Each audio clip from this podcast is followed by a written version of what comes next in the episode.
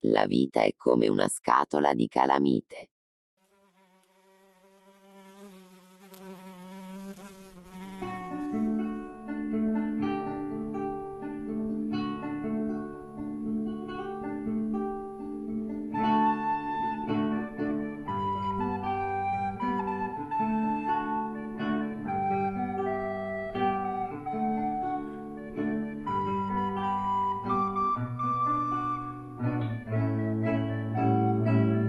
Sta per iniziare Radio Mosche, il primo podcast fatto dai fan per i fan dedicato a Elio e le storie tese.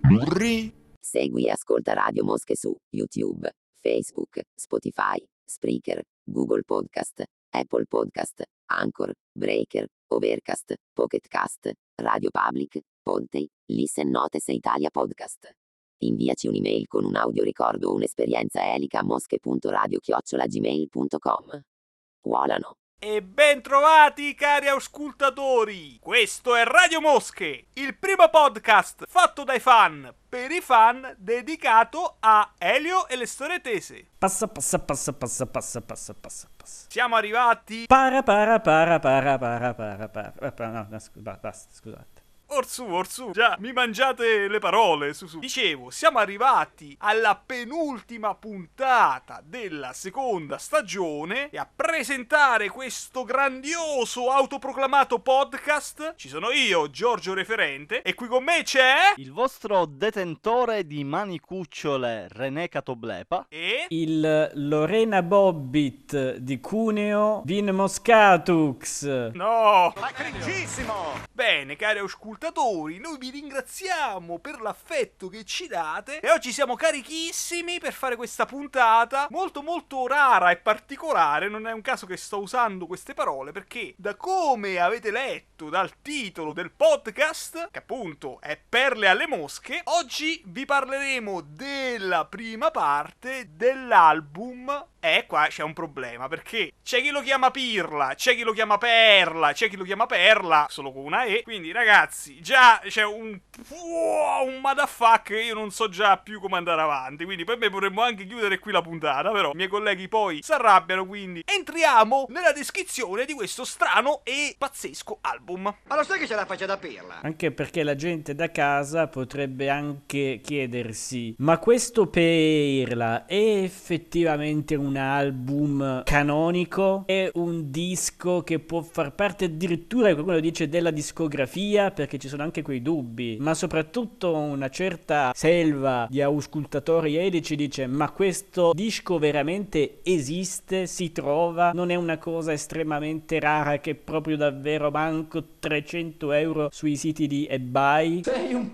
1998. Che cosa succede? Pare che venga venduto un cofanetto che io purtroppo non ho mai visto, fisicamente parlo, poi su internet ovviamente ci sono le foto, chiamato Perle ai porci. Non c'entra niente con la frase latina presente nel Vangelo di Matteo, che appunto significa dare le perle di saggezza, le parabole a chi non le vuole avere, bla bla bla, eccetera eccetera, non siamo qui a fare esegesi. Era un cofanetto dove appunto si trovavano 5 album, cioè i primi 4 che vi abbiamo recensito, quindi andatevi a beccare le puntate, e appunto questo Perla. Guarda, guarda, io ho fatto una piccola ricerchina perché il dottor Marok nella premessa diceva questo è un CD che non si trova più. Non ve lo posso copiare, Suca. Eh, Pirletti, dimmi! Francamente io non me lo ricordavo così raro, quindi ho fatto una piccola ricerchina. Effettivamente Perla ha visto varie stampe, ha visto varie vite. La prima volta che è stato stampato, come hai detto tu, era in occasione del cofanetto. Si pensava di lasciarlo lì, però effettivamente sarebbe stato un gran peccato perché per quanto comunque sia effettivamente una raccoltona di pezzi sia editi che inediti, c'è un lavoro di collante dietro come al solito dei nostri che infarciscono comunque ogni traccia fra una traccia e l'altra di siparietti e cose. Sembra effettivamente un CD che possa entrare a far parte della discografia ufficiale. Hanno deciso poi di non lasciarlo relegato al cofanetto e di venderlo. E quindi questa versione effettivamente non si trova. Quindi questa è una rarità, diciamo. Non aveva Tenia, mentre le versioni successive, le stampe successive hanno anche Tenia. Il Pirla. Poi c'è stata una prima stampa era messa in vendita sul loro sito o distribuita alle fave, non ricordo precisamente, ma comunque sia questa è la stampa del CD che ho io che è del 2000. Anche questa è difficile trovarla perché si trova a 20 euro circa. Poi c'è una ristampa del 2008. Ecco, questa ristampa è la ristampa funesta perché è la ristampa posseduta da nostro caro Vim Moscatux Ah, e quindi questa ristampa ha degli errori di stampa e le tracce saltano, soprattutto le ultime tre. pensavo già di irritarmi malamente, però poi per adesso, per questa porzione di disco che analizzeremo stasera, non è successo niente di male. Premetto però che l'ausculto l'ho fatto tramite PC, mentre invece già tramite stereo questo salto di cui parlava René è proprio tra una traccia e l'altra, cioè ricordo che in alcuni frangenti quando c'è il classico sketch tra una canzone e l'altra a fine pezzo, però dei nostri, lo skit non si chiude in maniera pulita, ma viene brutalmente troncato a metà e una metà rimane alla fine di una traccia e l'altra metà cascava nella traccia successiva. Mini spoiler, tipo Faso che fa la telefonata e fa sì sì va bene, tutto bene, fine della traccia, traccia 2. Ne, ah ecco, Puh, puh, puh. ah, molta tristezza. Però sappi che la tua versione adesso è difficile da trovare. Non so se hanno ritirato tutte le copie dal mercato in quanto fallate o se semplicemente ne abbiano stampate molto poche. Poi è stato ristampato nel 2011 dentro la collana Gazzetta dello Sport che ha raccolto tutti gli album degli Eli in confezione Digipack e poi adesso si trova la ristampa che è stata fatta nel 2012 che è la versione più facile da trovare e che la trovate facilissimamente anche adesso su Amazon a circa 8 euro. Io concludo questa disanime dicendo che invece ho la ristampa del 2000, quella in cui hanno aggiunto Tenia, però è effettivamente molto bellina perché è in cartone, si apre e diventa praticamente tre parti per così dire. All'interno c'è una taschina dove c'è il librettino con tante belle fotarelle d'epoca. C'è anche la lista delle canzoni sul retro dove però manca Tenia. Abbiamo capito che questo è un CD raccolta, ma considerato però album discografico, quindi non del meglio del nostro meglio. Però dobbiamo decidere definitivamente come chiamare quest'album, perché così non stiamo per tutta la puntata e pure la prossima a cambiare nome. Vogliamo pronunciarlo italiano, quindi perla, appunto per indicare le perle, queste rarità che gli Eli ci vogliono offrire, un tesoro. Oppure vogliamo dirlo all'inglese e quindi diventerebbe pirla. Non dobbiamo di certo spiegarvi che cos'è un pirla, quindi penso che ormai tutta l'Italia sa cosa vuol dire pirla. È un po' come dire gli mortacci tua, lo sanno tutti cosa significa. Oppure minchia in Sicilia, cioè parole dialettali che ormai sono diventate simbolo italiano. Quindi come lo vogliamo chiamare? Mi hai detto Pirla. Non mi si prende in considerazione come italo-americano. Ero un attimo in collegamento da Boston, dove ci ascoltano, erano indignati pure là, ovviamente, perché nessuno non ha capito che il titolo di questo album è interamente in lingua inglese e si intende definire come New York la grande mela, Los Angeles è la grande pera e quindi è Peer LA. Ma dai, Quindi sarebbe Peer LA. ma dai. Però forse possiamo dire perla. Sono quasi pronto ad accettare questa come versione ufficiale. Dobbiamo decidere al momento. Tu cosa voti, René? Io per comodità dirò Pirla. Poi fate voi perché Pirla e lei già me lo sono scordato. Vabbè, io voglio di perla. Dai, Vin, adesso di la tua. Perla, perla. Dai, ormai è perla. E sia perla. Quindi da oggi chiameremo quest'album Perla. Ci sono anche altri Pirla nel mondo, ma come riconoscerli? Cara gente, l'originalità vola via in questa copertina perché che cosa c'è su questa non c'è un cazzo da ridere, ma già rido. Cosa c'è sulla copertina? Un bellissimo sfondo bianco latte e una perla. Un perlone, proprio grosso. Che poi tra l'altro si intravede una parte un po' più scura e non so se sia un effetto voluto o non voluto, tipo veramente qualcuno che abbia fotografato una perla e quello è il suo riflesso. Stavolta non c'è niente da dire sulla copertina, però c'è qualcosa carina nel libretto. Hai detto ci sono delle belle foto, mi hai detto René. Art Direction Giuseppe Spada e copertina Giuseppe Spada e Stefano Giudici. Probabilmente ci stanno ascoltando e che quindi potranno commentare la puntata dicendo la loro sulla copertina. Ma guardate, io non è che li sto prendendo in giro, eh, perché alla fine se mi dicessero falla tu una foto di una perla, eh, chi lo sa fare? Più che altro mi fa ridere che abbiamo visto squali con gli apparecchi, mostri geneticamente modificati con le braccia corte, lunghe, vabbè. Il figlio del mondo, vedere una copertina normale, mi meraviglia, giustamente.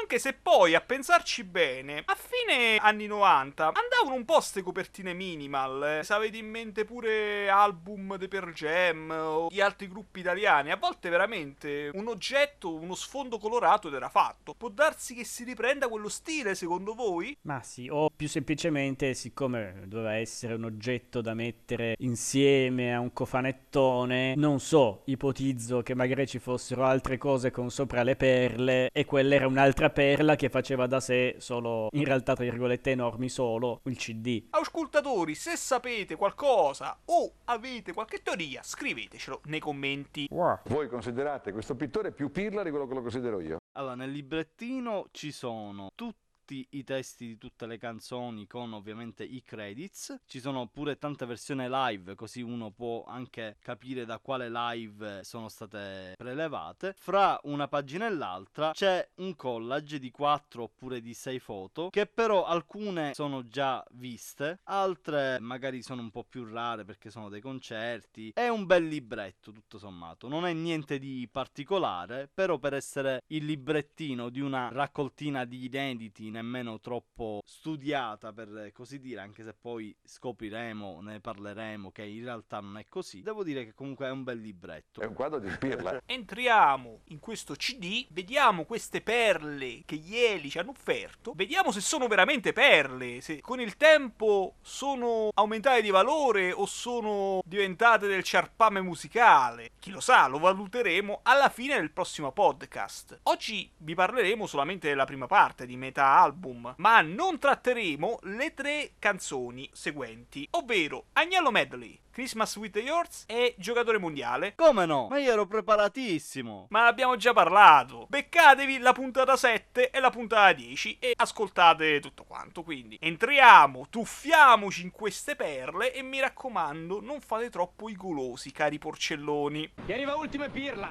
Eh, allora, iniziamo subito. Oh Gesù, le intro mi fanno sempre ridere. Allora, iniziamo subito con un'introduzione che ovviamente, dai, è una, è una cosa inedita, possiamo dire che è inedita.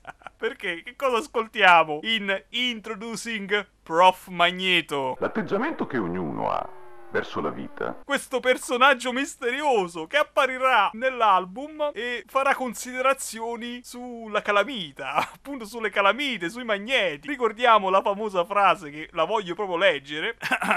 L'atteggiamento che ognuno ha verso la vita determina l'atteggiamento che la vita avrà verso la calamita. Si vorrebbe forse dire che la vita è una calamita? Sì, esatto. avrà verso la calamita Certo. Cosa possiamo dire? Allora, mi sarebbe piaciuto, però non è possibile, che questa fosse una citazione al famoso gioco degli X-Men arcade, dove c'è quell'errore in lingua inglese e dice Magneto, appunto il cattivo di X-Men, e dice I am Magneto, the master of Magneto. non so se vi ricordate la meme, quindi... Però no, no, no, non è quella, non è una citazione. I am Magneto, master of magnet. Ma guardate, io ho tentato un'indagine proprio per cercare di scavare, scovare qualcosa, ma né Wikipedia, né il buon dottor Marok, né Genius, che ogni tanto riserva qualche sorpresa, è riuscito a dare una spiegazione sensata anche solo a dove derivi tutto ciò. L'unica traccia che ho trovato è che molto probabilmente il nome professor Magneto è infilato lì a caso perché è stato un collage audio in cui si parlava di calamite, quindi sento proprio nell'aria quell'odore salmastro del Sergio Conforti Nazionale, patriarca delle YouTube Poop, Eh, perché ipotizzo che possa essere stato tratto da un audio o cassettina o addirittura già CD di quei corsi motivazionali che ti dicono come devi vivere la vita al meglio e cose simili. Perché se noi cerchiamo anche solo sul Google, troveremo che ci sono in un sacco e mezzo di siti di tipo life coach, trova la tua strada, Marco Montemagnosità varie, la frase che dice l'atteggiamento che ognuno ha verso la propria vita determina l'atteggiamento che la vita avrà verso di noi. ok. E questa cosa è copiata e incollata da chiunque e ognuno se la vende come se l'avesse inventata lui. Quindi ognuno sta rubando da qualcosa, tutti insieme, un furto collettivo a cui i nostri non hanno fatto altro che partecipare a modo loro, mettendo però giustamente in primo piano l'elemento cardine, cioè la calamita, che probabilmente veniva detto calamita all'interno dell'audio. Infatti l'audio è un po' distorto, è un po' allungato per non far capire la voce corretta di chi sta pronunziando le cose. Che la vita è una calamita. Io ho pensato sempre che avessero ripreso chissà quale trasmissione tipo di maghi, cartomante, eccetera, dove invece del cartomante c'è un eh, tra virgolette, tra virgolette, tra virgolette dottore Don Cimiento. specializzato in eh, truffe tipo la cura tramite le pietre, la medicina olistica, queste cose di qua, no?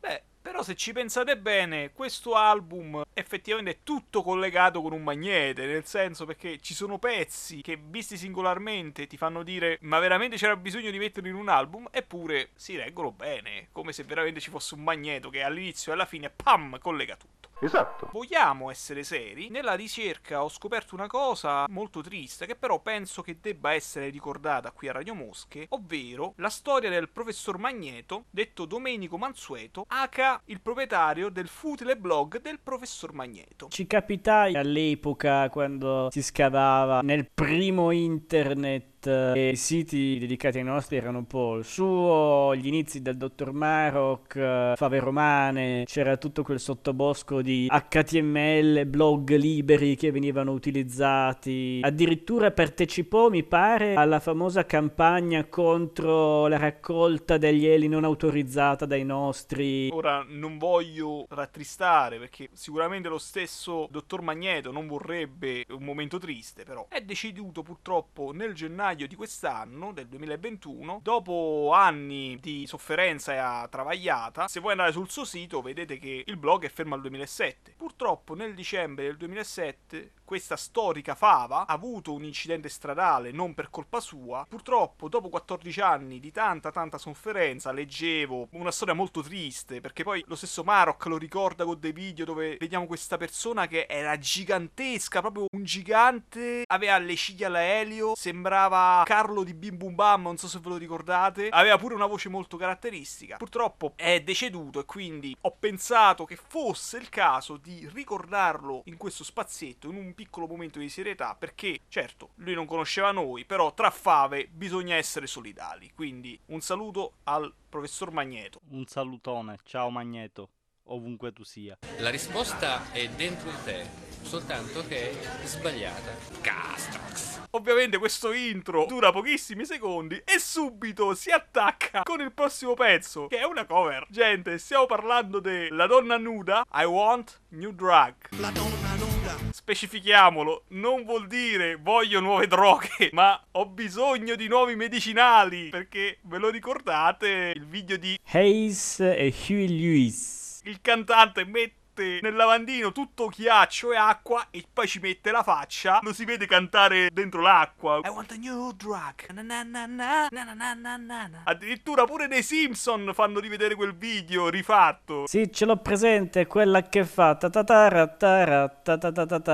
I want a new dre- No, no. no non è quella Nel 1988 veniva fatta questa cover, hanno rifatto una cover, quindi dicono le stesse parole. No. Ovviamente, perché questo è uno di quei brani dei loro inizi, come solito, dove erano abitudinari nel prendere una canzone, spesso anche in inglese, inventarsi un testo di sana pianta. Solitamente il testo consisteva nel raccontare qualche cazzata enorme, e infatti questo testo qua effettivamente è una cazzata enorme. È una cazzatona, indubbiamente, ma se fate i paragoni con La donna nuda e I Want New Drugs, vedete che c'è una sonorità che combacia. I Want New Drugs, la donna nuda. In questo caso, veramente la versione italiana fatta da Elio, tutta inventata, ma rievoca davvero all'orecchio la versione originale. Non è un eh, ci canto sopra e mi limito a dire cazzate. Fateci caso, perfetta.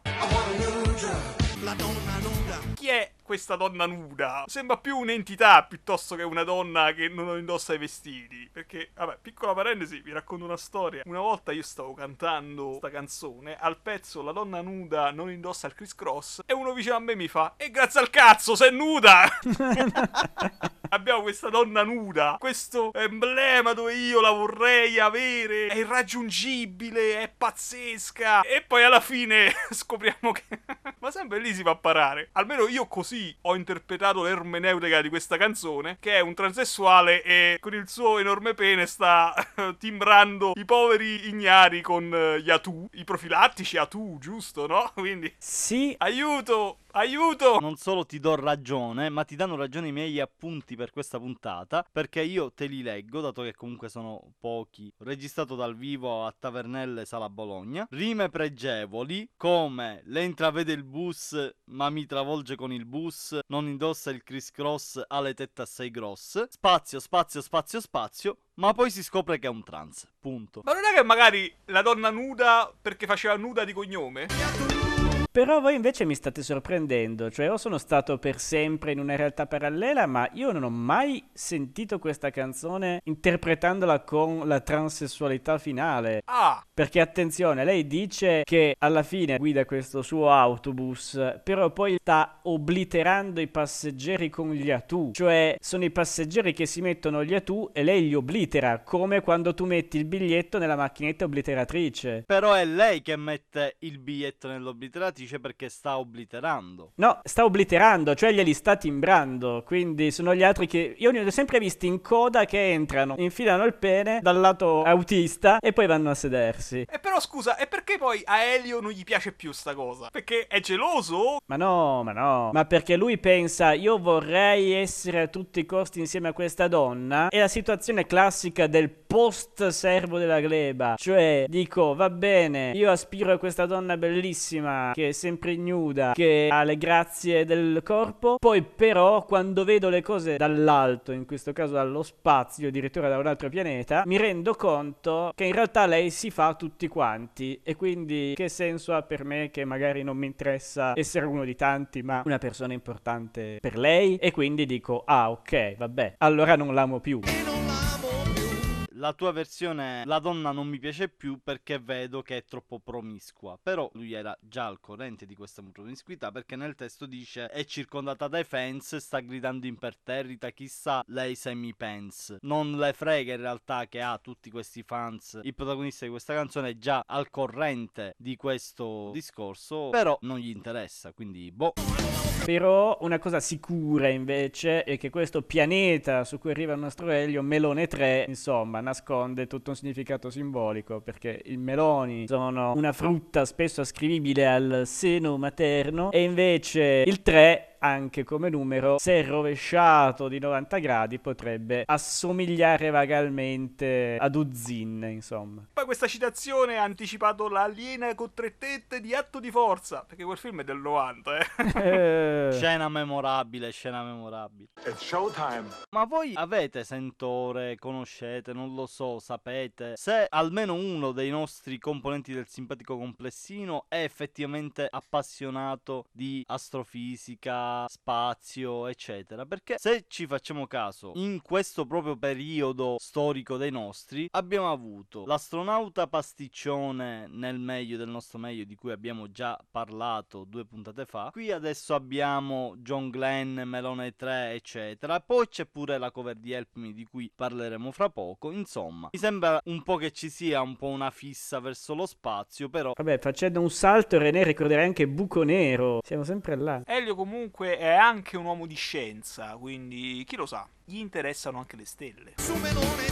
Un'ovazione ancora una volta a Feyez va fatta perché non solo fa la parte del sax pazzesca, proprio identica all'originale, bella bella, ma soprattutto nei cori è pazzesco. Che peccato che poi si perderà, perché come faceva i cori Feyez, sapeva dare quel tono in più. troviamo già una bella citazione Elite FIBA pure dentro qui. Cosa sarebbero stati gli Elio e le storie tese senza Elio e le storie tese? Sarebbero stati i Lit FIBA. By Faso. Ma lei mi dice, non ti faccio salire perché non sono in Elite FIBA. C'era un periodo su YouTube che tra le tante mode di merda ce n'era una buona, che era quella di mettersi a fare i mix tra le canzoni. E c'è una versione che può essere trovata su YouTube, purtroppo non me lo sono segnato, ci ho pensato proprio prima però. Inizia con I Want New Drugs e poi parte con Ghostbusters, perché sono musiche effettivamente molto simili. E gli Eli, che sicuramente ci avranno pensato anche loro, non so se ve lo ricordate, io ho avuto la fortuna di guardarlo in diretta, qualche anno fa, mi pare il 2015-2016, su Rai 1 al programma 10 cose, hanno fatto questo mashup con appunto la sigla di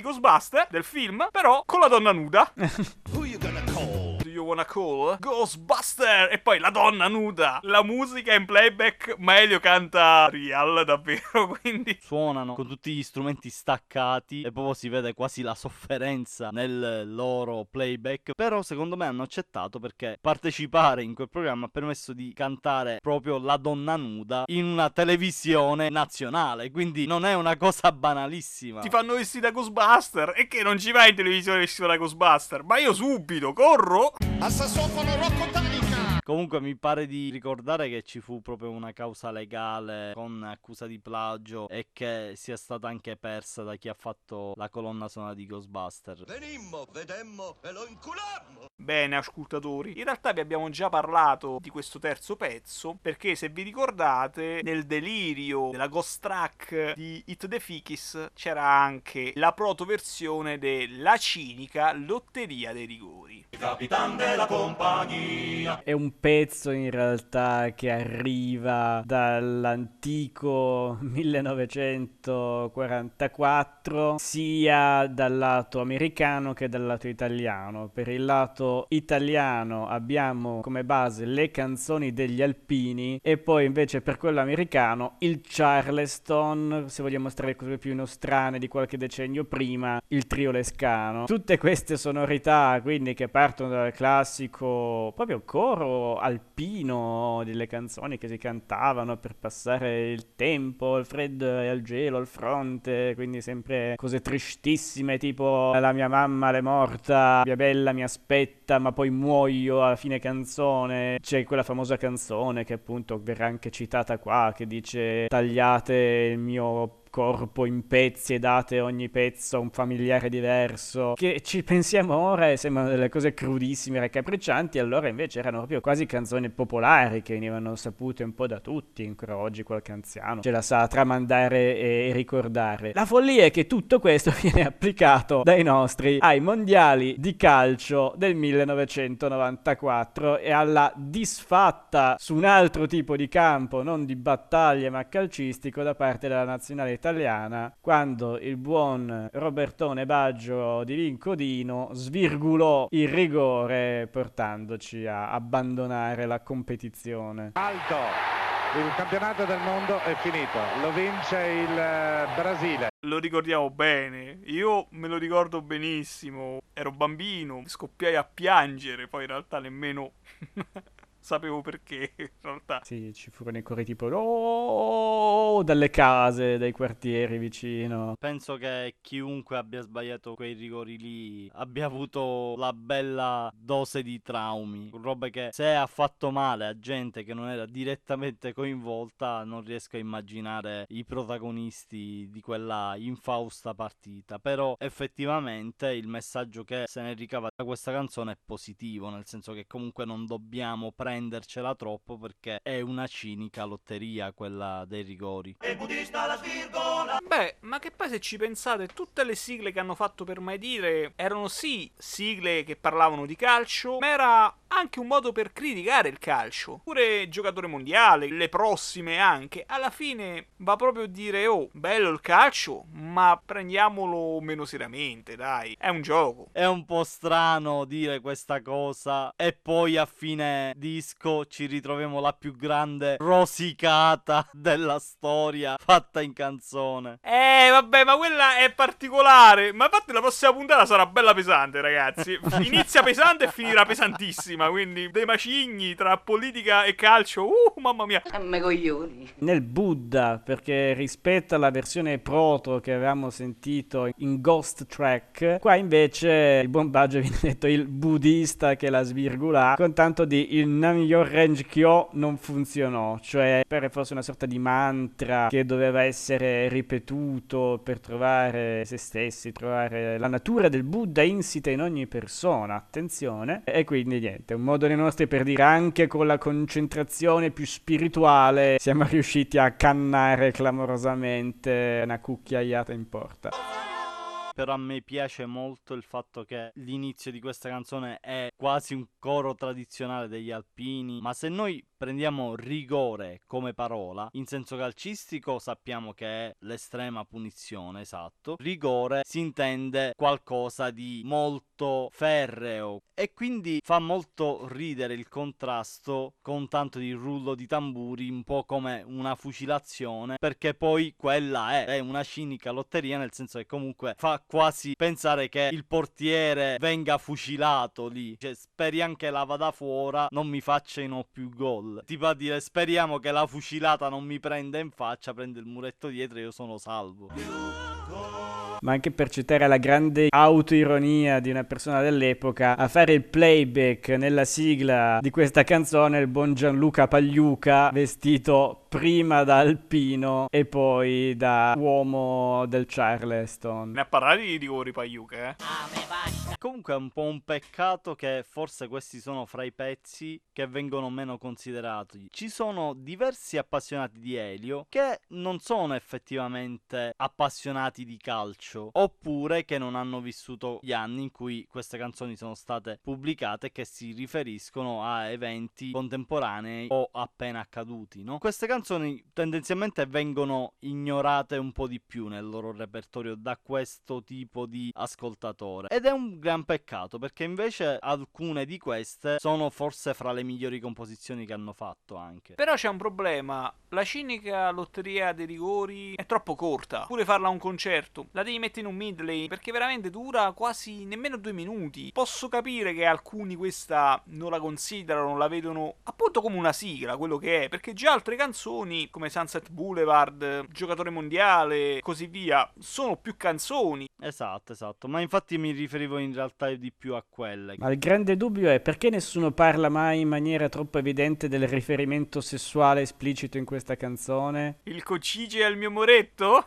Appunto, come detto, date un pezzo del mio corpo alla mia mamma, un bacino alla mia bella, che poi può essere degli un bacino, ma anche proprio il bacino l'osso, ma il coccige al mio moretto. E ricordo anche il buon Pagliuca che sul ma il coccige al mio moretto fa un giochino col bastone come se, diciamo, il movimento di tirare con la stecca le palle da biliardo, che è abbastanza inequivocabile. Oh. Quindi quella questa idea anche del soldato della grande guerra che dice ok, date un ultimo bacio alla mia bella e date le mie terga al bel moretto che mi aspettava a casa. I nostri sempre dei passi avanti anche nella storia. Bisessualità. Cosa ci vuoi fare? Sei nella grande guerra al fronte, non è che ci sono tutte ste donne.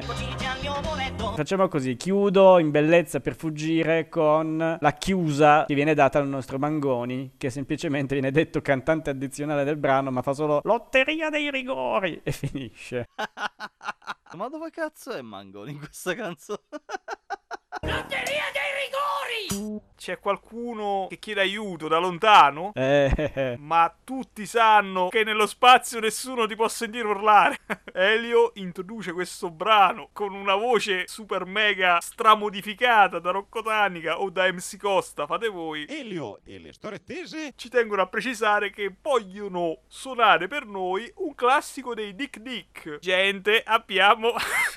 Help me! Help me! Help me, help me, help me, oh yeah. Diciamolo subito, questa canzone non è una storia vera. Bravo Giorgio, no, perché bisogna fare attenzione, perché sicuramente è una storia triste, commossa, che ha a che fare con la conquista dello spazio, per come poteva essere vista, appunto, quanto era anni 70 comunque. Io, oltre ad aver sentito la cover per la puntata, ho provato a sentire anche la versione originale, e effettivamente, cioè, non so bene come esprimermi, perché ci credono tantissimo anche i Dick Dick. Per tanti è anche una canzone estremamente toccante, però siamo filo filo sui discorsi della puntata scorsa della macellazione, cioè sì, sicuramente è una storia molto bella, bella, cioè sì, ben raccontata di quest'uomo che viene mandato a essere il primo uomo su Giove, che poi tutto gassoso Giove, quindi non si sa dove finisce, finisce dentro il gas ed esplode e scompare. Oh cazzo è vero! Ma dai! Vabbè, ma noi ce ne fu team e ci andiamo lo stesso su Giove perché siamo italiani e siamo Pummarola. E quindi... Ma era meglio l'uomo sul sole a sto punto! Cosa succede? Tutti sono in apprensione perché lui deve arrivare sul pianeta, la moglie sembra l'unica a avere qualche presagio nefasto, tra l'altro incinta, e sto pover'uomo capisce che c'è un problema nella sua astronave e quindi non fa altro che urlare help me, help me, aiutatemi, aiutatemi. Il signor Mackenzie, che per me fino allora era l'uomo che aveva fondato la fattoria di Lupo Alberto, in realtà in questa realtà parallela è questo astronauta che nulla, esploderà clamorosamente con la sua nave, come la migliore delle lacrime strappastorie, avrà la moglie che racconterà poi al figlio una volta nato le gesta del padre, il fatto che era un grand'uomo che voleva conquistare lo spazio e le stelle. Quindi sì, cioè per carità, bellina, tanto ingenua potremmo dire, tanto l'ingenuità di allora, sia dell'aspetto fantascientifico che un po' dell'idea di quest'uomo che non fa altro che dire solo help me, help me, help me e basta, come se anche lui improvvisamente non si ricordasse più che cacchio fosse l'inglese, anche se sono tutti di Houston. Almeno due o tre F-bomb gliele tirava, penso, come nulla. Come vi ho detto dall'inizio, cosa fanno gli Elio Storitese? Loro trovano un argomento complesso, lo normalizzano. Quindi loro lo normalizzano e dicono: Noi facciamo una cover che però rappresenta un po' di più il vero senso di quest'uomo nello spazio. Danno anche un po' più di rilievo a quest'uomo che dice in maniera un po' più colorita: Ma che cacchio dite? Io sono qua, non posso fare niente. Mi avete buttato nello spazio e ora crepo, mi fate schifo, dovete morire. Banale sto cazzo! Ma quando scrivi qualcosa e quel qualcosa punta al melodramma, il passo di sconfinare nel grottesco è veramente piccolo. C'è veramente poca strada da fare per sconfinare nel grottesco senza accorgersene. René, risentiremo secondo me questi stessi feeling tra un paio di tracce.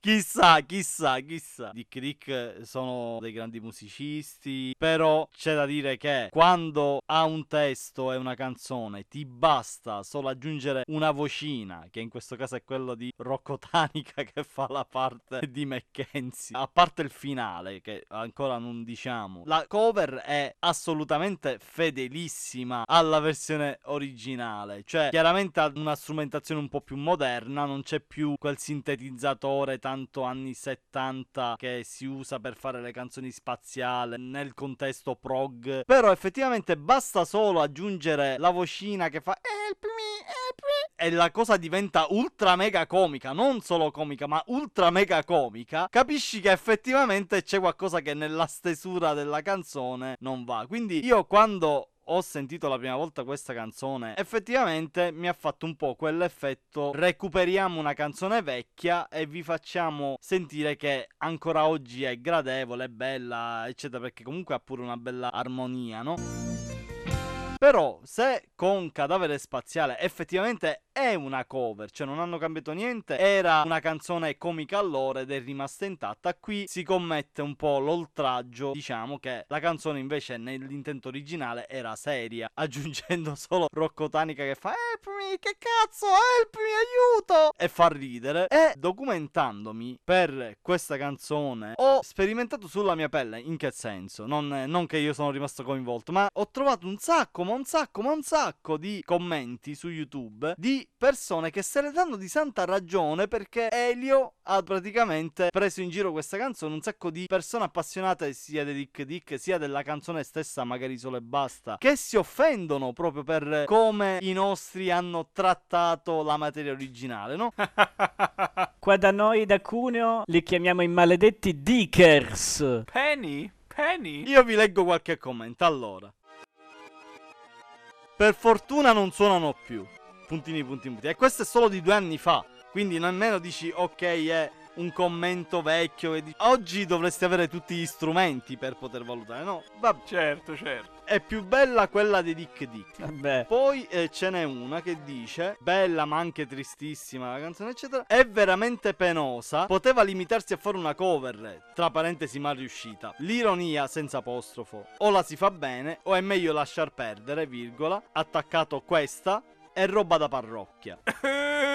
Punto minuscola, non maiuscola. Caro Elio, virgola, sempre attaccato stavolta. Non l'hai, senza apostrofo, proprio azzeccata. Questa canzone è roba da parrocchia. Inviterei i nostri ascoltatori a entrare in parrocchia e urlare le ultime due strofe della canzone. Ecco, questo commento è stato evidentemente ripreso perché tu a inizio, introducendo questo argomento, hai proprio citato il commento di cui... Certo, infatti, io là volevo arrivare. E voleva arrivare qua e ci siamo arrivati, sei contento? sì. Allora, praticamente, inizialmente quando l'ho letto ho pensato, ok, questo si allinea con gli altri. Poi invece ho capito che effettivamente è un commento che sfotta il commento precedente che ho appena letto. Perché? Perché è scritto male da Dio. Ah. Nel senso che è scritto così male che è evidente che l'abbia scritto di proposito male. E quindi ha scritto cercavo l'orinale perché lo conosco. Ora, il mio cervello mi aveva fatto un brutto scherzo. Io avevo letto cercavo l'originale. Poi mi sono reso conto che invece ha scritto cercavo l'orinale perché lo conosco. Ogni parola di, questa, eh, di queste frasi che sto leggendo, la, l'iniziale è maiuscola. Ci sono tanti punti di sospensione, quindi secondo me questo palesa che sia un, un commento canzonatorio del commento precedente, no? Cercavo l'orinale perché lo conosco. È uscito questo brano. Ok, satira. Lo trovo di cattivi gusto. perché si riferisce a una storia vera. Poi ciao, regà. Se uno prende il commento sul serio e dice Ma che cazzo sta dicendo? Cioè un uomo che atterra su Giove Com'è possibile? Ma neanche dei migliori Urania Quest'altro commento che dice semplicemente Orribile Punto esclamativo Però poi ha scritto un altro commento Per specificare Ho scritto orribile prima di sentire il finale. Rilancio l'orribile e aggiungo vergognoso e mentecatto. Eh. Un applauso da Nasty Shure per questa cosa. Improvvisamente diciamo che alla fine della canzone il ritmo diventa un po' più brioso io non so perché nel futuro, guardando sempre nel futuro rispetto a dove siamo ora nella scala temporale elica, mi ricorda un po' la marcetta che si sente nella versione ulteriormente marcettata, trallallero, trallallata della canzone della Tatangelo di un Sanremo di diversi anni successivi. Diceva dell'uomo che era figlio di quella morte che vive dentro te.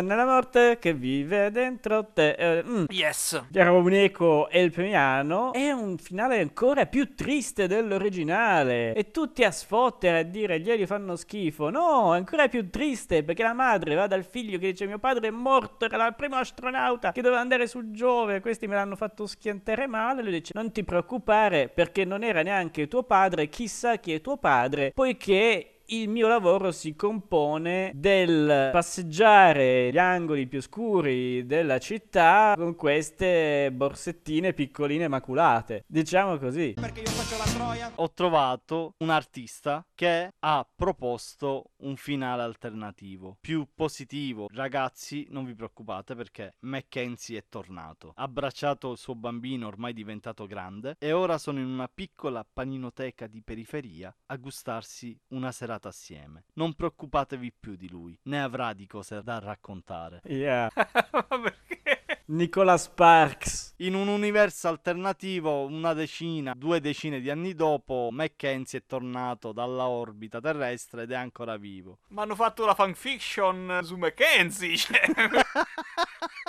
No, no, no, ma è il Mackenzie di Schrödinger che può essere vivo o morto a seconda di come interpretiamo la canzone.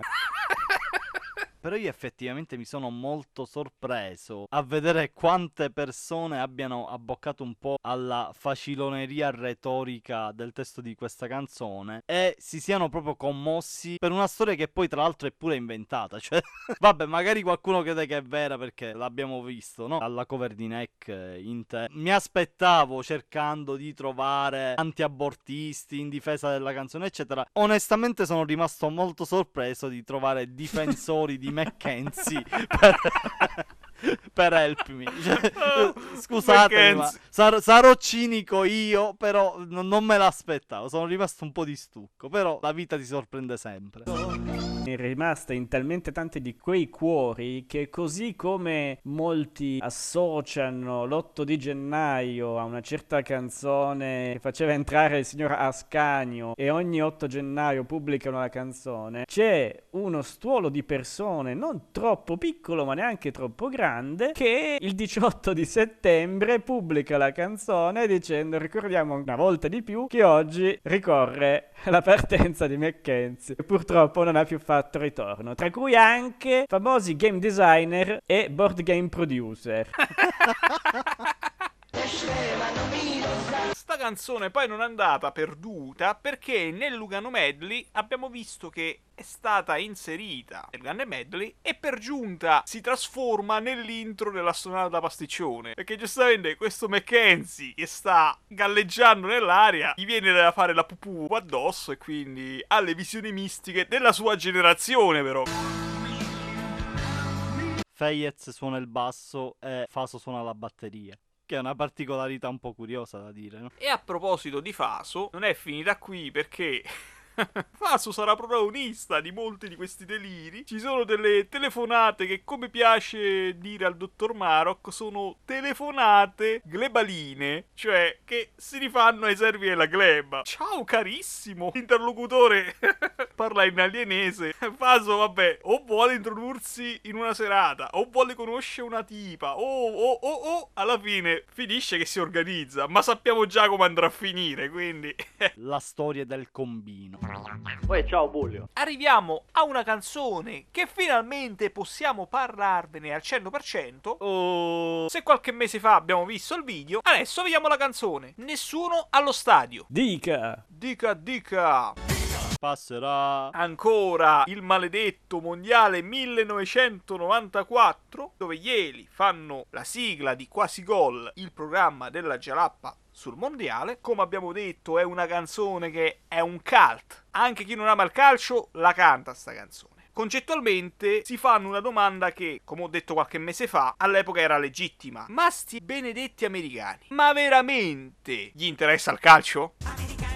E lì partono tutte le loro elucubrazioni. Chissà se la faglia chiederà il tribuno di sangue cosa faremo, se le squadre cinofile verranno a aiutarci con puri eroicari americani. Dica, dica, dica. E poi si fanno domande anche sui protagonisti di questo mondiale, tra cui anche il famoso, fatemelo dire, Wilfred Agbonavbareto. Forse ha giocato contro l'Italia, la Nigeria, nemmeno sono sicuro, eh. Sì, sì, ha giocato contro l'Italia.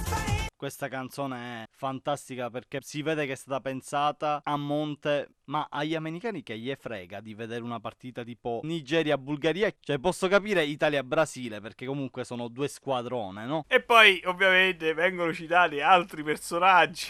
come ah, diciamolo come Lorena Bobbitt e il marito di Lorena Bobbitt qua stiamo parlando di un caso che fu eclatante all'epoca un fatto di cronaca che poi è diventato comico anche se poi non c'è nulla da ridere in realtà. Lorena Bobbitt questa donna che era sposata con questo marine mi pare ex marine una cosa simile perennemente in litigio con questo marito credo sia stato pure un uomo violento una cosa simile. In un momento di rabbia vendetta vendetta, disperazione, che fa? Mentre il marito dorme, va e zac zac e vira il marito. Gli taglia l'uccello, gente. Il penis. Sta cosa divenne un caso pazzesco perché il processo, un po' come il mostro di Firenze, cioè una cosa serissima, poi tu ridi quando non dovresti ridere. Per andare a vedere su YouTube o ammazzare le risate, anche se ripeto non c'è un cazzo da ridere, però sono grottesche. Ma ora siamo davanti alla corte d'assise e lei è imputato di 16 omicidi. E anche qui, durante il processo, c'erano particolari che erano comici, ma in realtà non c'era niente da ridere perché comunque l'evirazione è una cosa bruttissima e non andrebbe mai fatta, ovviamente. E questo caso divenne talmente pop che non solo c'era un discorso di un femminismo estremo che prese Lorena Bobbitt come icona, ma ne parlavano ai Simpson. I telefilm dell'epoca facevano battute su sta storia incredibile. Che poi alla fine il marito di Lorena Bobbitt fu operato, lui tornò a fare una vita normale. Mi pare che addirittura forse poi si era pure buttato nel mondo del porno, ma non sono sicuro. Sì, sì, sì, sì. Confermo, è uscito. Il porno si chiamava Uncut, tra l'altro. Perché ci piace giocare con le parole. Bene. E poi mi pare che Lorena Bobbitt non fu punita, ma gli diedero tipo infermità mentale, cosa simile. Comunque la riconobbero anche come vittima degli abusi del marito, per quanto comunque il suo gesto non va mai fatto, non va mai assolutamente fatto. È difficile riuscire a fare capire alla gente di oggi che cosa è stato questo. Alla fin fine è una crime story. Sì. Oggi viviamo tutto in maniera molto veloce. Magari qualche vicenda di cronaca sopravvive un po' di più perché ci sono i meme che la tengono un po' più in vita. Perché altrimenti passerebbe velocissima. Invece, all'epoca dove non c'era internet, le storie duravano di più e le storie più eclatanti duravano tantissimo e creavano leggende metropolitane. Cioè, io mi ricordo che a scuola si scherzava tipo "Ah, te lo taglio come Lorena Bobbitt". Pensa a te. Leggende metropolitane tipo "Ah, ma lo sai che hanno scoperto Lorena Bobbitt perché i poliziotti a Los Angeles hanno trovato dei cani che giocavano col birillo del marito?". Oppure storie tipo "Io so che l'hanno scoperto perché hanno trovato dentro un cassonetto il birillo del marito che ancora era bello in tensione. Eh, vabbè. Storie di questo tipo, cioè non so se poi anche voi... Io l'ho scoperto che era finito. Un giorno arriva mio padre a casa. Ah, ho comprato una VHS. La premiata ditta. No, non li conosco questi. Ma che sono, papà? Eh, no, no, dei comici. Ah, vabbè. La cassetta si chiama Preferisco ridere. La metto. Ah, vabbè, fanno gli sketch, ah, simpatici. Ah, guarda quello Pino insegna. Mm, strano, eh, vabbè. Chissà chi è questo, boh. E alla fine fine, scherzi a parte, fanno uno sketch dove ricostruiscono il caso Lorena Bobbitt, dove Roberto Ciufoli praticamente è vestito da pene gigante. Quella monnezza di sketch è una monnezza, non fa ridere manco per sbaglio, però oggi deve essere recuperata perché è una perla del trash. Perché poi erano quegli sketch della prima ditta dove praticamente quando parlavano e loro poi rispondevano cantando in playback. Va bene, signor Bobbitt, lei finalmente tutto è attaccato. Cosa ci può dire? E poi si è alzato e si è messo a fare guarda come, dondolo, guarda. Mi vergogno solo a raccontarlo, però. Ah, ah. Devidero! Eh, Abbiamo appunto già visto giocatore mondiale amico Uligano come spesso al calcio i nostri vanno a inserire il tema dei tifosi, degli hooligans che spaccano tutto. E invece dicono non succederà nulla, nessuno andrà allo stadio, appunto la paura è che nessuno sarebbe andato a vedere questi mondiali americani. E quindi si crea tutta una serie di verbi legati al mondo dello stadio tra cui nessuno che petarda, nessuno che fumogena, nessuno che coltella, nessuno che bandiera, cioè bandierare una bandiera, nessuno che uligana, nessuno che fluidifica, vabbè lì siamo già più sul campo stesso, però appunto c'è sempre questa doppia natura di mezzo. E invece poi è stata un'edizione di gran successo. Secondo me questa è una delle migliori canzoni degli Elio. È una di quelle che io riesco ad ascoltare tipo otto volte di seguito senza che mi stanca perché ha così tanti dettagli, sia musicali sia lessicali. È veramente un crogiolo di miliardi di citazioni, di giochi di parole. Ogni volta che l'ascolto sento una cosa nuova. Un po' come Shannon You Crazy Diamond. Cioè, un po' una Shannon You Crazy Diamond delle cazzate, me ne rendo conto. Però c'è una cosa meravigliosa perché io ho vissuto quegli anni lì e in questa canzone si citano tantissime cose di quegli anni lì e che oggi effettivamente se tu l'ascolti distrattamente ti perdi molte cose, no?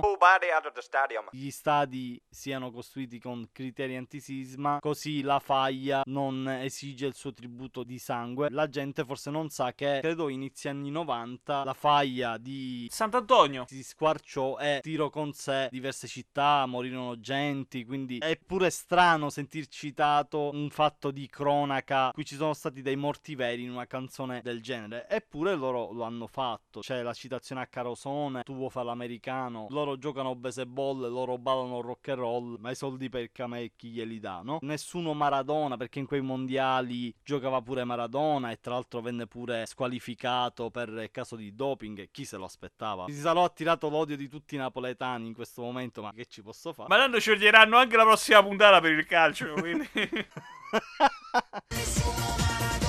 Dopo tanti anni ho scoperto che a metà canzone precisa, poco prima che ci sia quel pezzo stile tipo africano. Ah, René, guarda, su questa posso dire qualcosa di più perché l'ho cuccato ed è un pezzo che si chiama Passing Through. Poco prima di quel pezzo dicono di nuovo nessuno fluidifica, che ovviamente è palese il gioco di parole, no? Però mi sono reso conto che proprio in quel pezzo non dicono fluidifica, dicono fluidifiga. E me ne sono accorto solo ora, dopo vent'anni. No, no, adesso lo devo risentire, no? Questo pezzettino africano stavi dicendo È il classico instrumental di quelle tracce che andavano anche molto all'epoca di strumentali rilassanti, un po' anche sempre new age così in un certo senso, con i suoni dell'Africa, ogni tanto si sente qualcuno che fa un accenno di canzone, però è per lo più una traccia strumentale. Ed il tal Bob Holroyd, si chiama Passing Through e si sentono appunto i suoni della foresta, della savana, queste cose qua. A un certo punto si sente uno che fa Basta. Quindi già la parte che si sente qua è un po' rimaneggiata, un po' riallungata, perché sembri un canto corale ancora più lungo, ma sostanzialmente nessuno sa ancora cosa significhi. È messo lì così. Perché il calcio è un grande rito che devi rispettare. È stato anche barbaramente grabbato dalla allora pubblicità del tè, che c'era il tè Twinings con questa aula, forse è più inglese, vero? Perché è il tè, quindi inglese, con questi che cantano il tè è un grande rito che devi rispettare, metti la bustina, pigia giù, ficca l'acqua, eh, tutti felici. Il tè è un grande rito che devi rispettare. Il calcio è un grande rito che devi rispettare. Ed è nato un meme perché l'anno scorso abbiamo visto che effettivamente nessuno allo stadio.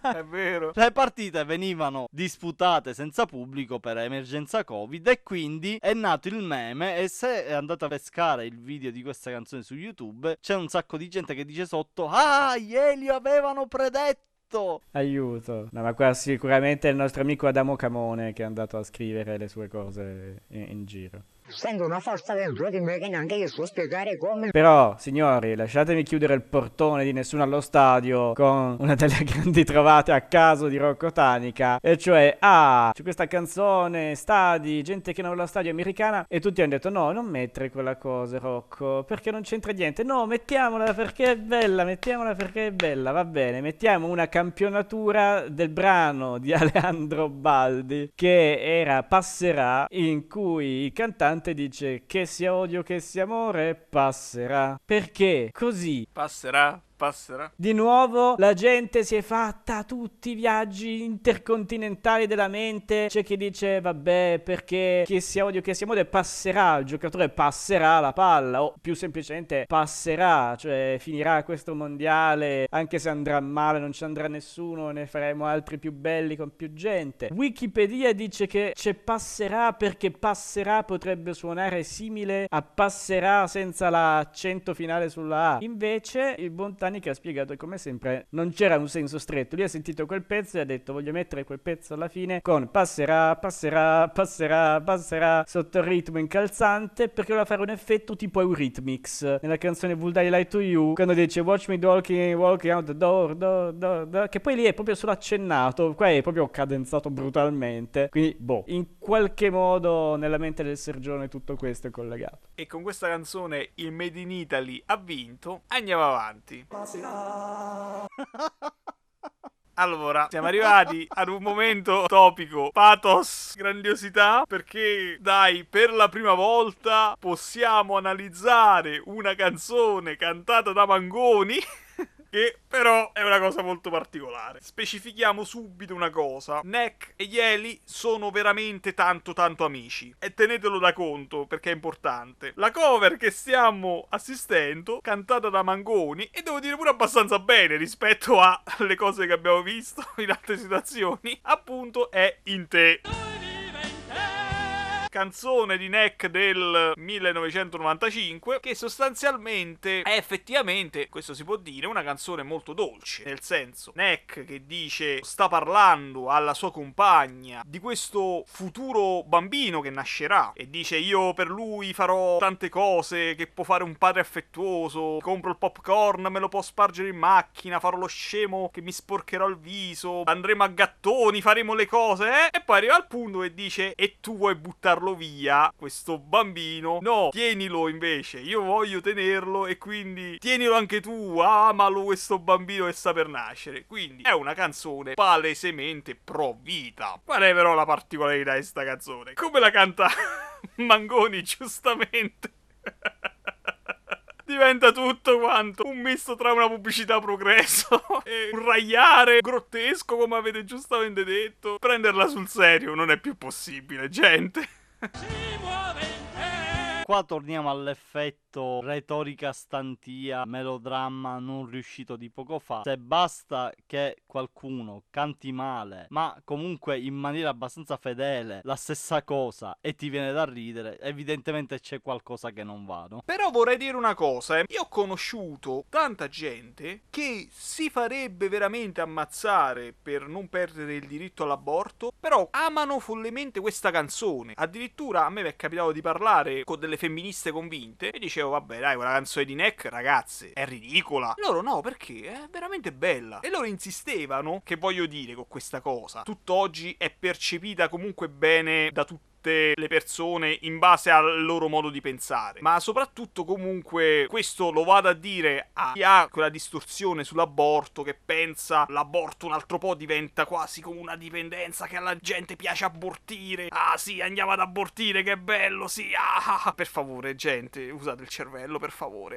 Molte persone dicono no, in realtà è bello perché c'è un significato dietro, il messaggio è potente e io ho vissuto magari anche la stessa situazione mi ci riconosco, ho pianto quando ho sentito la canzone perché ho vissuto la stessa cosa in positivo, in negativo, eccetera. Per carità, allora è un discorso che capisco, ma che non c'entra in realtà con la qualità dell'opera. Sì, sì, è vero, è vero, è vero, è vero. Faccio un esempio banalissimo. Non so se avete mai visto Ashiko, interpretato da, credo, Richard Gere. Mm, ho presente. È un film de merda, melenso, banale, retorico. È ovvio che se te lo vedi in un tempo vicino vicino al fatto che hai avuto un dramma simile, cioè magari hai perso il cane una settimana prima e ti vedi questo film e crolli a piangere distrutto. Ma questo non vuol dire che è un bel film. Eh, sono belle quelle che sono state La critica che si può muovere e che io muovo in realtà alla canzone di Neck è questa. A parte il messaggio che uno può essere pro aborto o anti-aborto, eccetera. Per me la tematica non esiste, nel senso che partorire e abortire è una roba è prettamente femminile, per cui se tu dici a una donna non puoi avere diritto di cosa fai col tuo corpo, secondo me c'è qualcosa che non va. La critica che io posso fare alla canzone, che probabilmente è quella sottigliezza che fa capire l'interpretazione di Mangoni qui, è il fatto che si parla di un tema così importante in una maniera un po' così retorica e melenza, nel senso che crescere un bambino non è solo permettergli di spargere di popcorn nella macchina e tu la devi pulire e tu magari in quel momento ti incazzi, ma poi è un bel momento da ricordare perché comunque è tuo figlio, gli vuoi bene. È di più di così avere un figlio, è una responsabilità, c'è anche bisogno di soldi per crescere un bambino, quindi innanzitutto è la faciloneria di come viene trattato un tema importante. Poi è anche il fatto che comunque lui si sia presentato per la prima volta al pubblico a Sanremo a 21 anni, ma sembrava che ne avesse 12, cantando una canzone che dovrebbe cantare magari uno che ha 40 anni. E infatti l'autore del testo è lo stesso autore di Anima Mia, dei Cugini di Campagna. Quindi comunque è una persona adulta, quindi questo può aver influito. Poi magari Neck ha detto va bene, io la canto perché comunque sono d'accordo col messaggio della canzone, per carità. Questo non lo metti in dubbio, anche perché poi Neck è stato pure intervistato nel corso degli anni e non mi risulta che abbia cambiato opinione, anzi che sia proprio di questa stessa opinione della canzone, quindi lì ci siamo. Però fatto sta che io vedere un ragazzetto che canta un tema così adulto e che tra l'altro questo faccia pure da trampolino per la sua carriera, è insomma, è una cosa che un po' mi viene a dire ma va a cagare. Come una carpa il fiume. Ma infatti lo stesso povero Nick eh, a Sanremo mentre la cantava si vede che è sudato come un montone, tira due o tre steccate di brutto perché deve mantenere tutto il peso di quello che sta cantando.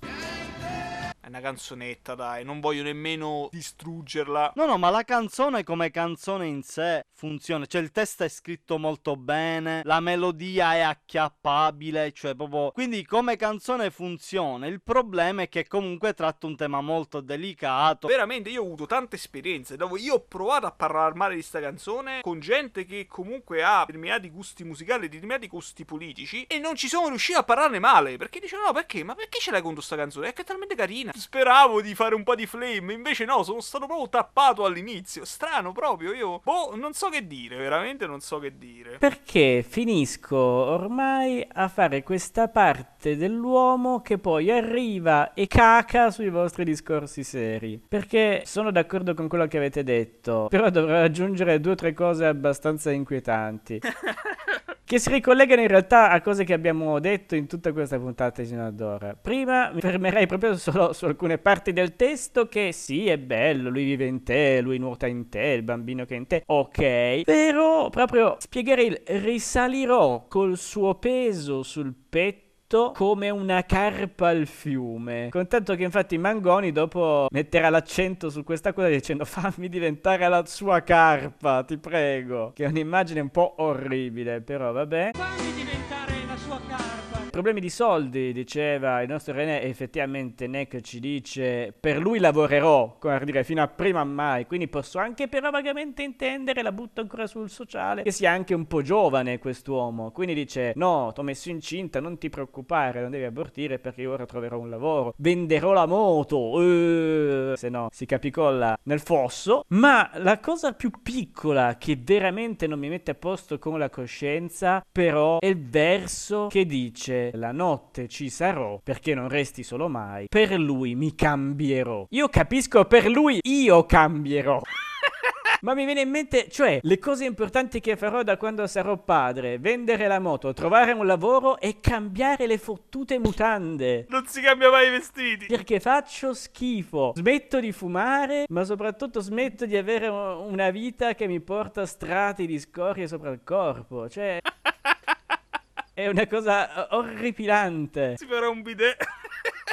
È chiaro che qua intende il fatto che comunque quando c'è un neonato non puoi restare pulito tutta la giornata. Cioè, quando c'è un bambino, sei abituato al fatto che ti sbrodola di sopra e ti cambierai anche 4-5 volte al giorno. Però effettivamente messa lì per lì sembra quasi i grandi valori di una volta. Vendere la moto e cambiarsi le mutande. Ma poi mi spalmerò sulla faccia il rossetto per farlo ridere. La prima cosa che la mia mente mi collega quando leggo quello è It mi metto il rossetto e faccio ah ciao bambino! Cioè io gli urinavo in faccia urlavo lanciavo un mattone e fuggivo via gattonando ovviamente per come è possibile però una cosa terribile. Tocca lo pallongi però tornando su due strade già battute Wikipedia io avrei questo momento di dissing verso Wikipedia perché ci dice su in te cover cantata da Luca Mangoni con una voce querula. No Wikipedia è la voce dell'architetto Mangoni quella è una voce querula. E lui, lui parla anche con quella voce, va bene? Non tocca architetto. E poi altre cose, in chiusa in chiosa, sì, tanti commenti sotto al video di te di Nick, mi ha toccato profondamente, ho vissuto questa cosa, con questa canzone ho convinto la mia fidanzata a non abortire. E poi abbiamo il genio della persona che dice questa canzone è toccante, ma voi non avete capito niente, vi state accapigliando per nulla, perché questa canzone non parla di aborto, perché quindi di cosa dovrebbe parlare? Di che parla? È finita la discussione. Cliffhanger. Questa è una delle poche canzoni che erano già edite. Probabilmente non l'aveva ascoltata nessuno perché era stato pubblicato sul singolo di Gomito a Gomito con l'aborto. La cosa bella è che nello stesso singolo abbiamo una canzone pro aborto e anti aborto. Lui si accuccerà! Non stiamo tessendo le lodi di Mangoni. Ma come no? Grandissimo Elio che va in suo soccorso con In te, lui vive in te. Io lancio un i momenti personali di Vimo Scatux, accennato brevemente nella primissima puntata di questo, e diciamolo, meraviglioso podcast, c'è stato questo grande momento in cui ero qua tranquillo nel piano di sotto della casa con una televisioncina a vedere una trasmissione su MTV dove c'era il buon faso, dove a un certo punto arriva Mangoni con il microfono e inizia a cantare in te, entra mio padre e scandalizzato afferma qualcosa del tipo, ah ma certo che ormai fanno cantare veramente chiunque in questi posti e io che scoppio a ridere. noi ancora crediamo nel live in Campovolo, eh. Ma noi vogliamo un album fatto da Mangoni. Esatto. Elio e Sole Tese non avete avuto le palle di far fare un CD solo a Mangoni. Non avete avuto le palle, vergogna. Ma quale donna direbbe no a Luca Mangoni? Come fai a non allargare le gambe? Scusate. Tra l'altro immagino un neonato da Mangoni, proprio tipo corpo di neonato, testa di Mangoni uguale. Mangoni! Ma dalla vita si passa alla morte, giusto? Adesso faccio un dispetto a Faso, perché a Faso non gli piace il metal, a me piace il metal. Bene, io per contrappasso non commenterò questa canzone perché per me Urna è una sola, non è questa versione, quindi io ho finito. A voi la parola. La morte. Prima di comprare Italian Room Kasusu Chikti ho comprato Perla. Io prima ho ascoltato Urna in questa versione e poi ho ascoltato la versione originale che è quella trash metal. E quando ho ascoltato la versione originale, dato che i miei gusti si avvicinano molto a quelli di Faso, ho pensato mamma mia che merda! E ti giuro non riuscivo ad ascoltare Urna nella versione originale perché iniziava così tanto col rumore, dopo qualche decina di secondi dovevo proprio schiacciare skip e passare alla prossima canzone. Soprattutto perché mi era piaciuta tantissima questa versione di Urna. Tutti quelli che sono in questa sala prima o poi moriranno. Anch'io. Ha un po' quelle sonorità molto più fasiche alla Earth, Wind and Fire tu, tu, tu, rispetto ovviamente alla metallata devastante di Italian Room. In un certo certo senso quando l'ho risentita. Un paio di giorni fa col ripassone dell'album mi è sembrata molto più Elio le storie tese in maniera molto più stretta e banale e molto più un tipo di musica che sentiremo o che abbiamo già sentito negli album precedenti. Addirittura per questa versione sia stata registrata due anni prima di quella di Italian Room. Quindi era già nell'aria di farne una versione simile poi è stata votata l'altra. Però appunto non so ha una ritmica anche molto bella, però mi sembra appunto cantata addirittura in modo un po' più chiaro, in modo un po' più diretto e avrei creduto bellamente che fosse stata una versione rifatta partendo da quella, invece una versione precedente. Quindi si gioca molto su questa cosa che poi è vero, sì, in realtà è un brano già loro anche vecchio che era più coniugato così rispetto che alle metallate, tresciate metallare. Cioè l'ho trovato appunto molto più anche un po' più disco dance, un po' più ballabile. Urra, urra. Poi si parla di morte, sempre di urne, e di perire sto ricevendo una telefonata da un fan che dice che vuole aggiungere una cosa al brano urna. Vediamo.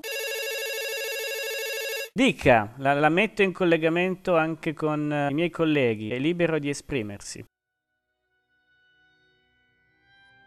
Scusate, scusate. No, no, no, no, perché? Volevo fare un accenno perché non è un caso che questa canzone che parli di morte, insomma, questa figura con la falce che separa tutti, finisca in questa versione con mettimi nell'urna patatosa. E se nella prima versione era patatosa e basta, qui è un patatosa. E il sa viene detto così, che sia la rappresentazione del suono della falce che taglia le vite degli esseri umani.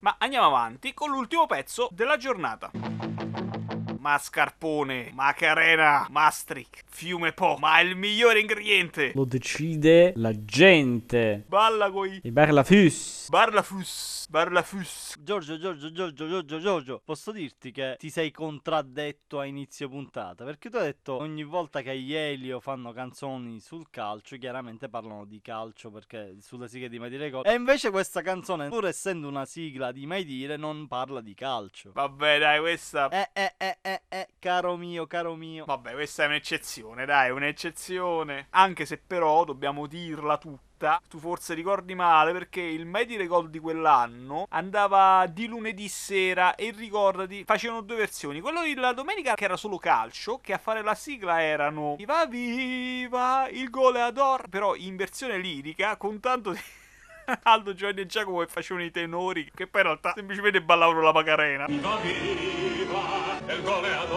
Appunto lunedì sera che non si parlava più di calcio Ve ne parleremo nella puntata televisiva della prossima stagione Ma diciamolo francamente questa canzone chiaramente è una cover estremamente modificata rifatta di Time Warp il mitico e leggendario musical The Rocky Horror Picture Show. Non ve lo dico adesso cosa vediamo nella sigla, perché ve ne parleremo quando sarà tempo. Viene proprio rifatta Time Warp, ovviamente con un testo totalmente diverso. Ma che vuol dire barlafus? Termine milanese che si dice significhi un po' l'uomo che ha poca voglia di lavorare. Quello che non c'ha voglia di fare niente, ecco, lo sfaticato, anche proprio nel senso più dispregiativo del termine, quello che non fa niente della vita. Ma questa canzone cosa vuol dire? Eh. Leggiamola un attimo velocemente. Mascarpone, Magarena, Maastricht, riferimento al patto politico di Maastricht, vabbè. Fiume Po, vabbè, sappiamo cos'è il fiume, ma il migliore ingrediente lo decide la gente. Che la trovi ovunque vai. Cos'è questo ingrediente? Grande cheat a canzone popolare che mi venne insegnata alle elementari addirittura. Quinta elementare che era viva la gente, la trovi ovunque vai. Viva la gente, simpatica più che mai. Ovunque vai. Nelle cabine, nei magazzini. cioè la gente si trova perché sia magazzini non ho la minima idea, sia nelle cabine, cioè nelle cabine delle barche. Pure nei watercloset. Nei watercloset, eh, cioè si trova dappertutto la gente, anche nei cessi. E già qua dovremmo subodorare dove si sta andando a finire si riempie un'ampolla, si racconta una palla, palla di pelle di po, non di pollo, come lo scioglilingua di Apollo a pelle, ma di po, quindi la palla di pelle del fiume Po. Palla di pelle mi sembra un'ampia critica alla Lega e a Umberto Bossi che a quell'epoca la Lega Nord non c'era Salvini, o meglio c'era ma non c'era. La Lega Nord. Quello che portava avanti la Lega Nord era Umberto Bossi che iniziava a sparare le sue cagate contro i meridionali, tutto quello che adesso dice Salvini degli immigrati, cambiate immigrati con siciliano oppure napoletano ed è la stessa cosa praticamente. Terru, va a mangiare saputo. Io me lo mangio, me ne frega me. Si riempie un'ampolla perché lui diceva che bevendo l'acqua del fiume Po diventavate degli dei inumani perché il fiume Po è direttamente benedetto dal Signore. Per estensione le popolazioni nordiche soltanto sono quelle degne. Quindi si riempie un'ampolla per bere questa palla di pelle di Po del fiume Po che vi renderà immortali. Si racconta una palla che sono le sue classiche cagate contro il meridione. Poi si fa una catenina ed è la catenina dei Barlafus perché c'era proprio da parte dei leghisti l'idea di andare a fare una processione non religiosa dove nasce il Po per prendere l'acqua, metterla nella sacra ampolla e dire questa è l'acqua del Po che ci protegge, fa vedere che il nord è bravo. Tutti, eh. Quanto tempo libero, quanto poco da fare che aveva certa gente. Ah, tra l'altro ricordo che un condomino di Borghezio è il dottor Marok. Ricordiamo questa cosa. Quindi ogni volta che c'è la riunione condominiale lui scrive su Facebook. Se qualcuno vuole dirgli qualche cosa. Abbiamo stato costretto a Berlusconi ad allearsi con noi. Oltre a Marina Massironi, a fare la sua entrata a gamba tesa c'è Mr. Flanagan, ovviamente interpretato da... What is this? Dal buon Giacomino, che poi a sua volta riprende il criminologo, che se non sbaglio è Charles Gray, l'attore britannico, che presenta The Rocky Horror Picture Show. E giustamente lui dice, ma è come il ballo qua qua? Non vi devo dire cos'è il ballo del qua qua, perché pure quello è stato un orrore musicale che ha colpito tutto il mondo. In Italia l'ha portato... Romina Power. È come il ballo qua qua? Non è il ballo del qua qua questo, è il ballo dei Barlafus, tutti giù per terra. La bellissima chiusa, in questo caso invece mi pare del buon Fayez che fa il Barlafus. In questa sigla venivano presentati tutti i comici calati nel contesto di Rocky Horror Picture Show. Vediamo Luttazzi, vediamo Aldo Giovanni Giacomo, Elio, la Massironi, tutti, tutti, tutti. E che oggi vengono veramente idolatrati perché effettivamente erano comicità spettacolare. Era un programma che raccoglieva veramente il meglio della comicità italiana dell'epoca. E io ho trovato un commento che recita così. Ora mi dovete dire, e me lo dovete dire, porca... Cosa è successo? Era tutto perfetto. Eravamo perfetti. Come beep abbiamo fatto a finire così? Ditemelo. Risposta è semplice. È arrivata Maria De Filippi. Ho visto una trasmissione della De Filippi che si chiama Uomini e Donne. Ragazzi, ma è allucinante. A concludere, c'è un'altra telefonata di Faso. Sempre peggio. Sì, sì, te la presto, non c'è problema. Cioè, quando ti serve?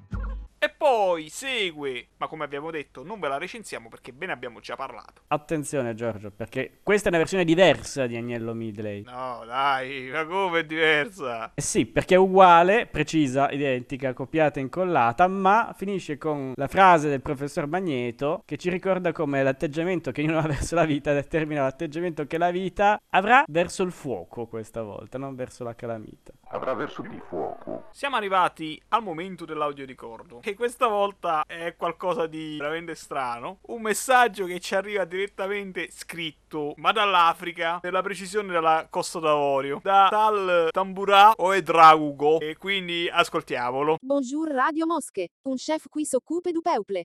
Oui, du vrai rock. Rock rock, allons rock pour la paix. Parce que nous voulons du rock et de la paix. An Africa devient du pur rock. Salut. Siamo arrivati a quel momento di Radio Mosche dove praticamente si sta toccando la follia e ci arrivano email strane dove non le possiamo chiamare spam, ma sono veramente cose strane da decifrare. Io sinceramente tuttora non capisco il senso di questo audio. Ma perché queste cose? Una volta avevamo delle gente decente che ci mandava dei ricordi delle cose. Quando avevamo pochissimissimissimi ascoltatori ci arrivavano audio decenti. Adesso che invece quantomeno guardo di tanti tanto i numeretti dico ma, ma ci ha ascoltato un centinaio di persone. Però, però, chi se lo aspettava? E invece arrivano ste zozzerie. Cioè... Perché? Comunque, gente, per favore, mandateci i vostri audio ricordi. Siamo sulle vostre mani. Grazie. La più grande scoperta del secolo scorso è la calamita. Il prossimo mese sarà dicembre, quindi ci sarà l'ultima puntata dove appunto concluderemo Perla. Grazie di averci auscultato e vi auguriamo un buon tutto. Un saluto dal vostro Giorgio Referente. Un salutone dal vostro missile d'amore René Catoblepa. E un saluto dal vostro Vin Moscatux che vi ricorda che Radio Mosche è un grande rito che dovete rispettare.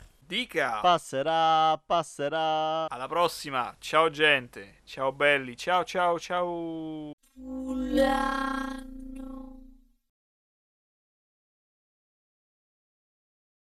Posso suggerire ad Adamo Camone di trovarsi un lavoro, veramente, cioè non ne possiamo più. Vabbè, basta, basta. Chissà che lavoro fa nella vita Adamo Camone. Eh? Il cospiratore, giustamente. Eh beh. Fa... Eh, eh, eh. Nice. Pace a Vim Moscatux. Magari due settantenni argentini sarebbe anche interessante a livello etnologico. Lys. È morto? La cazzata ha sempre la precedenza. Lys. Adesso sto andato a scatarrare. Che sta succedendo? Bla bla. Beh, eh, Leis. Eh, scusate. La De Filippi, X Factor, in galera per spaccio di demenza.